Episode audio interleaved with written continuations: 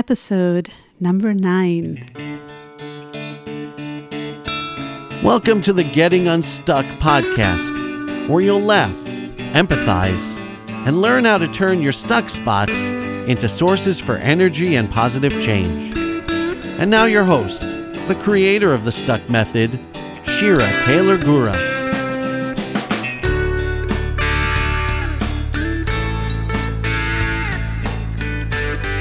Hello, my dear listeners, and thank you for tuning in to this week's episode.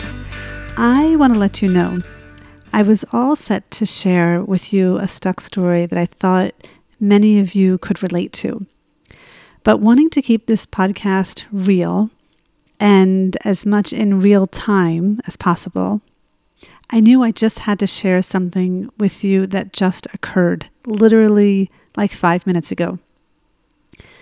It's Monday night, and at the time of this recording, I just got home from carpooling for my children's after school activities, where it's called after school, right? But actually, two nights out of the week, I don't get home until after 8 p.m. It's crazy. That's how late their activities go. Anyway, this story is not necessarily about me, but rather one having to do with one of my children and how I helped him get unstuck. I wanted to share this with you because I want you to realize that if you are a parent, this is something you may want to consider doing. Remember, getting unstuck is always about you and not necessarily about changing another person. But that being said, as a parent, if you are already using this tool in your life, in other words, you're familiar with the tool and you recognize the power it has in your life, and you think a child of yours could benefit from it, you can certainly help guide your child through a stuck spot. And I'm going to show you how in this episode. Before we begin, though, I wanted to let you know that if you live in Israel or you happen to be traveling in Israel this week, I will be presenting in Jerusalem this coming Friday, June 23rd, 2017. And if you would like to hear more details, please email me, Shira at thestuckmethod.com, or you can go to my website, thestuckmethod.com, go to the contact page, and send me an email and I will happily share more details with you. I would love to meet you. So, if you are in Israel or traveling through Israel currently, definitely be in touch. And one more thing before I start to share you with you this story that just happened, I would like to share with you a recent iTunes review. This one comes from Aryeh M. Led, who wrote, Gura takes on heavy issues with a light heart. Her words and ideas have a lasting effect that works its magic between episodes and long after. Sweet! Thank you so much for that, Aryeh M. Led. I take on heavy issues with a light heart. Gosh, I love that. Thank you. That review, in fact, all of the reviews that come in, means so much to me. Okay, so here is the story. After dropping off one of my kids at this after school activity, I had a few hours to waste. Usually, I do food shopping and other miscellaneous errands. Today, I had my two younger sons with me, I have four kids, by the way, altogether. And one of them was invited to a birthday party this coming Thursday. So I suggested we go to the bookstore to pick up a gift for the birthday party. So we went to the store, we walked in, and my boy's eyes were immediately drawn to the toy aisle. I really tried hard to suggest some good books for his almost nine year old friend, but he didn't think his friend would want a book. Okay. But apparently, what his friend would like was this new, amazing, glow in the dark, bouncing ball. I looked at the price, it wasn't a lot of money, and it actually did seem like a cool toy, something I'd never seen before, and probably something his friend would enjoy. So, okay, I told my son we could buy this ball. But was I going to make it out of the store buying just one ball? Of course not. Each of my two boys begged me for a ball of their own until I probably had no hair left on my head. And so I acquiesced. I really don't buy them gifts that often. And again, it wasn't a lot of money. And, well, you know, carpe diem. I don't want my kids growing up saying their mother deprived them of everything because I am kind of frugal, you know? What can I say? So we walked out of the store with three balls one wrapped for the birthday boy, and the two others in the hands of my two sons. Miraculously, we made it through a shoe store, a health food store, and a supermarket, and all of the balls made it home two hours later. That really is nothing short of a miracle. So, we got home, and my two boys, plus the older one who I had picked up from his activity, helped bring the groceries up to the house. And when we got in, my boys showed off their new balls to their older brother, who thought the balls were the coolest thing since sliced bread. Honestly, I don't know what it is with boys and balls. I mean, really, it was just a ball. A ball that bounced like every other ball in the world does. But my oldest son got so excited. Can I see it? Can I see it? Can I see it? Can I see it? Can I see it? And my middle son kept saying, No, no, no, no, no.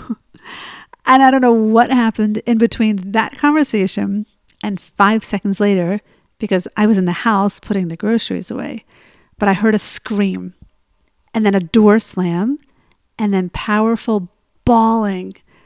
He took my ball out of my hand. He bounced it too hard and it just flew away. And now it's lost. My new ball is lost. Lord, help me. It's eight o'clock at night. I just want to put the groceries away, finish my work, and go to sleep. my son, the one who was bawling as if his beloved pet of 10 years suddenly died, God forbid. By the way, we don't even have a dog. I'm just saying that's how bad the crying was. So he was in the bathroom, pathetically trying to brush his teeth, my orders, while hyperventilating, not my orders. Now, I'm not trying to make fun of my son, I'm just trying to paint the picture for you. So imagine an elementary school kid holding his electric toothbrush with tears coming down his face, crying, practically hyperventilating, and pretty much looking helpless, which he was because he lost his new ball and he'd never see it again and his brother shouldn't have taken it out of his hand. And why him? Why him? Okay, you see the picture? Now, what do you do as a parent? What do most parents do in such situations? Well, I don't know. I'm not most parents, but I would imagine that many parents would either go yell at the other child for having been irresponsible, would tell the child to stop crying, and maybe would tell the crying child that they would buy him another ball, right? That seems like what most parents would do. They would want to fix the situation as quickly as possible. But I knew there was an opportunity here for another way. Not to necessarily solve the problem for my child, and not to help him, not to tell him to stop crying, but to really help guide him to get unstuck and to help him realize that he has the power to get unstuck in his life. So, looking at my son standing there with his toothbrush in his mouth, I first knew that I needed to help him with the four prerequisites. Remember those from episode two? If you didn't listen in, I advise you to listen in so you know what I'm talking about. Because in order to get unstuck, you need to be aware that you are stuck, not the other person. You need to have a desire to get unstuck. You need to believe that you can get unstuck, and you need to have a tool to get unstuck. Now, I'm working with a kid, right? And I have to keep this simple. And what I'm about to share with you is something I share with my children over and over and over and over again, like a broken record. But each time they hear me say it, they get it immediately. They just need a little reminder once in a while. So, what is it that I say to my kids? I say to them, You have the power to choose how you are going to react in any situation. Don't forget that. You have the power. I know what just happened is something you don't like, and it wasn't what you wanted or even expected, but you can choose how you're going to respond. Now, in this case, I said to my son, You have two ways to respond, the way that I see it. You can continue crying and getting angrier by the moment, and you can go to bed that way, or you can get unstuck. And you have the power, and I'd be happy to help you. Now, of course, I didn't say to him, Are you aware that you are stuck right now? Nor did I ask if he had a desire to get unstuck, a belief that he can get unstuck, or a tool to do so, right? I mean, we're talking about a kid. Instead, I just reminded him that he has the power to get unstuck. And my kids love hearing that they have power. They really do. Each time I tell them that, they already start to make changes in their behavior because they realize it's true. I wanted my child to take a stop, but I knew that if I just took a moment to close my eyes and take a deep breath, he would react to me taking a stop, which he did. He put down his toothbrush. And then I asked him if he was feeling sad that his ball got lost. And he responded, Yes, and angry that he did so something so stupid, he said. He, of course, was his older brother. Okay, so we identified his feelings. He was feeling sad and he was feeling angry. And this was good, the second step of the process. Anyway, so after that, I started to uncover some beliefs for him. Yes, for him. He wasn't in a space to be able to come up with a list of his own. So I asked him, Are you upset that your brother took the ball out of your hand without your permission? Yes, he said. Do you think he was being careless with your ball? Yes, he shouldn't have bounced it so hard. Well, maybe, I said, or maybe he didn't realize what was going to happen, right? And I could see that he considered that. And then I asked, Do you think your ball is going to be lost forever? Yes, he said through tears. Okay, so together we noticed at least one belief wasn't entirely true.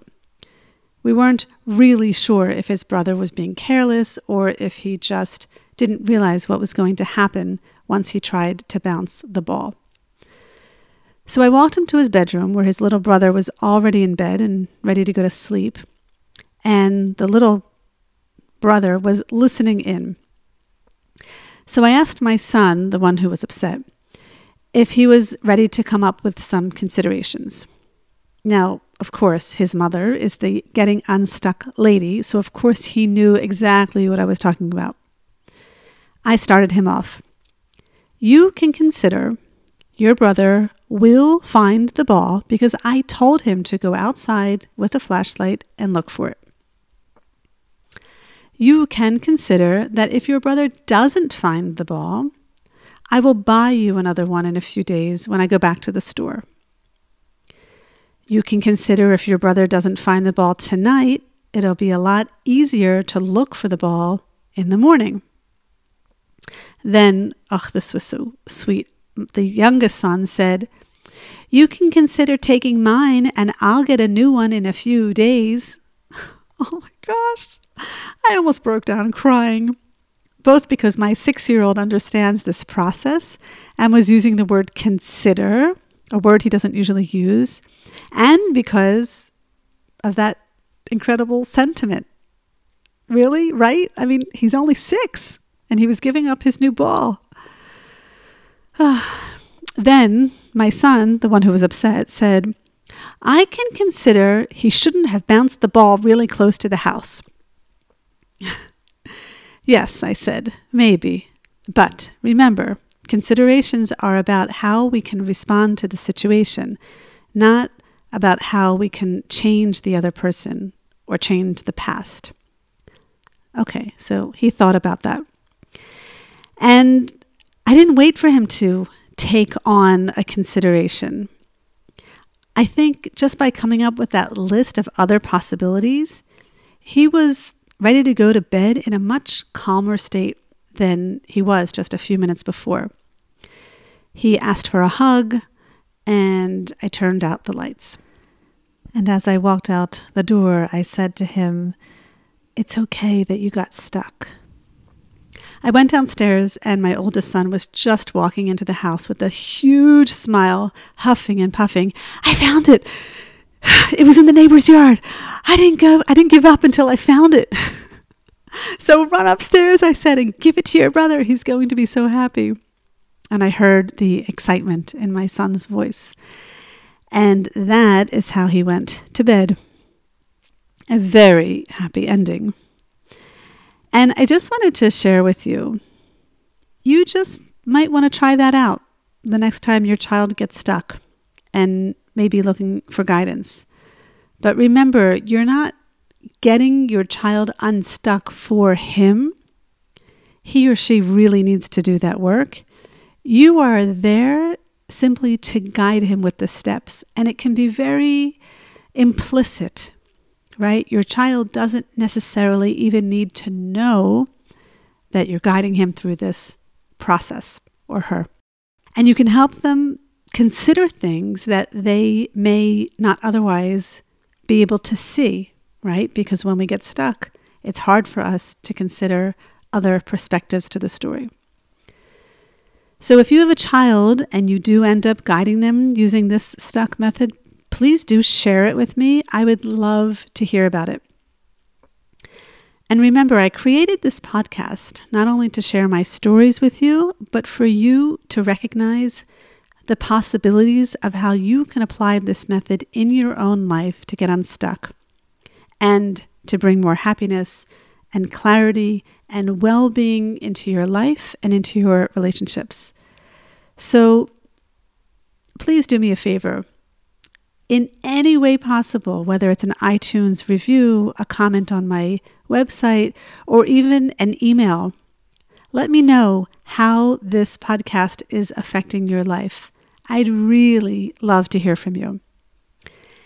And until next time, I look forward to getting unstuck with you.